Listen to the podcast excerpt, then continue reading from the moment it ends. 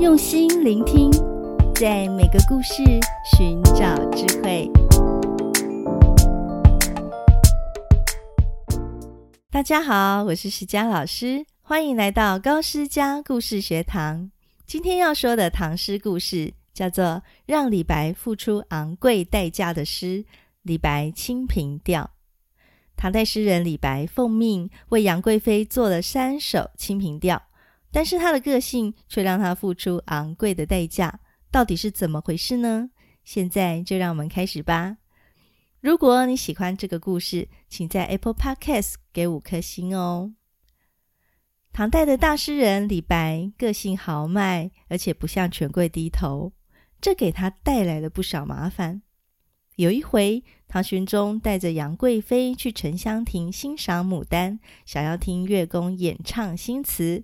于是派人请李白来写。李白当时喝得醉醺醺的，被人抬了过来。唐玄宗看李白那副醉得不省人事的样子，并不责怪，反而让人在沉香亭旁边铺上一块毛毯，让李白睡在毯子上面，等他自己醒来。李白睡得非常熟，嘴角都流出口水了。唐玄宗还亲自用龙袍的袖口。为他擦拭，等了好一会，李白终于从睡梦中醒来了。玄宗就对他说：“今天朕与贵妃赏花，不想听旧曲，特别召来爱卿来作新词。”说完，就命人摆好文房四宝。李白也不站起来，坐在地上开始构思。只见他拿起笔。好像就要开始写了，大家都伸长了脖子期待着。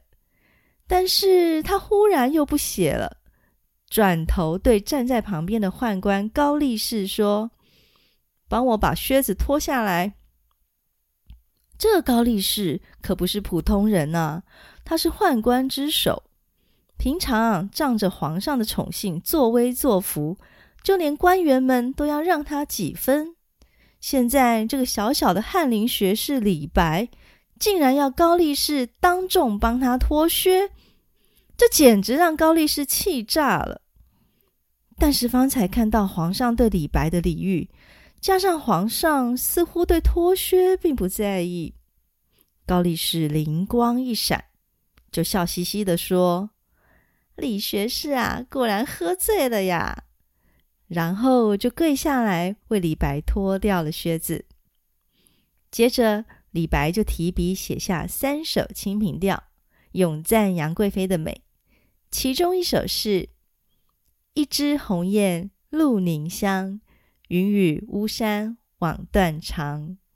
借问汉宫谁得似？可怜飞燕倚新妆。”唐玄宗与杨贵妃对《清平调》非常喜爱，当天君臣尽欢。但是高力士对脱靴的事可一直怀恨在心哦。有一次，高力士陪着杨贵妃赏花，看着色彩缤纷的花朵，杨贵妃一时高兴，忍不住唱起了李白的《清平调》。高力士听完，却故意惊讶地说：“娘娘。”您难道听不出来李白对您的侮辱吗？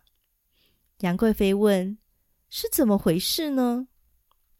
高力士说：“您想想，诗里有一句‘借问汉宫谁得似？可怜飞燕倚新妆’。赵飞燕啊，是汉朝最放荡的皇后。李白将您比作赵飞燕，不是在侮辱您吗？”杨贵妃听了。对李白非常气恼，他哭着对玄宗说：“皇上，这个李白对臣妾如此无礼，您一定要为臣妾做主了。”于是玄宗就对李白渐渐疏远了。当李白知道自己被高力士陷害后，终于意识到他的政治抱负永远不可能实现了。他心想。皇上只把我当成文学侍从，为他写写诗，哄美人开心，这跟我的政治理想距离太远了。哎，不如归去吧。第二年的春天，李白就上表辞官，而玄宗也顺水推舟的批准了。那三首《清平调》是文学上的经典，却让李白付出了昂贵的代价。这个故事有几个可以探究的地方哦。首先，李白是个豪放不羁的诗人，他不向权贵低头，保持了自己的独立性和骄傲。他饮酒放荡、直率而自由的个性，给他带来了麻烦，但是也是他个性的真实展现。李白的个性令人欣赏，不过在复杂的官场上，却很容易得罪人。其次，尽管李白喝醉了，失态了，但是唐玄宗并没有责怪他哦，而是给予体谅。玄宗甚至亲自为熟睡的李白擦拭口水。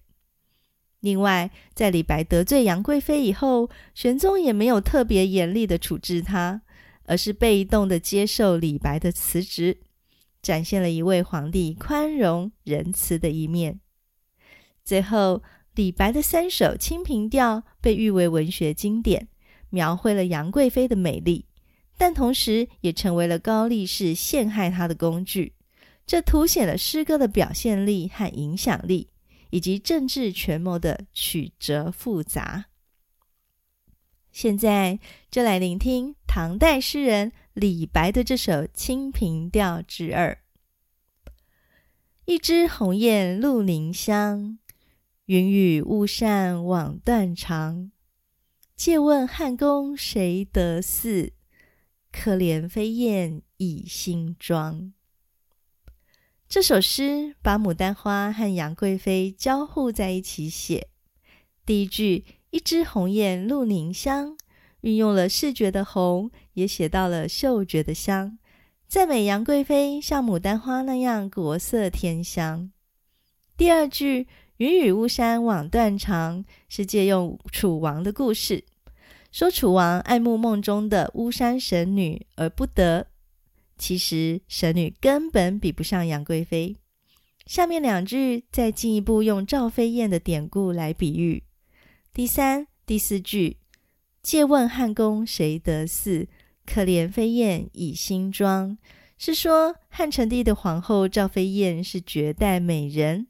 可是她还要靠化妆修饰，怎么比得上花容月貌的杨贵妃？不需脂粉，便是天然绝色。整首诗都是用压低神女和飞燕来抬高杨贵妃。传说高力士利用了这首诗来回谤李白，这个说法啊，目前受到了很多学者的反对，认为唐玄宗和杨贵妃都不是没有文化修养的人。如果李白的诗真的贬低杨贵妃，应该当场就会被听出来。但是无论传说是不是真的，这个故事都充满了传奇色彩，十分动人。你喜欢今天的唐诗和故事吗？诗佳老师认为，唐诗的魅力除了来自它隽永深刻的语言文字，还有唐代诗人所散发出来的那种很有自信、很孤傲。很具有神采的一面。最后，本节目每一集的叙述栏都有小额赞助的功能，欢迎大家支持这个节目。只要请石佳老师喝一杯五十元的咖啡，就能让我更有创作的能量哦。我们下次见。